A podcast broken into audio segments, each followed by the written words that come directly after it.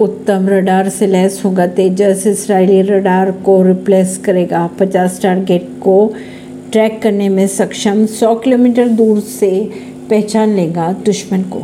Indian air force के light combat aircraft यानी कि एल ए सी तेजस में अब स्वदेशी रडार का उत्तम इस्तेमाल किया जाएगा। यह रडार एक साथ पचास टारगेट को ट्रैक करने में सक्षम रहेगा।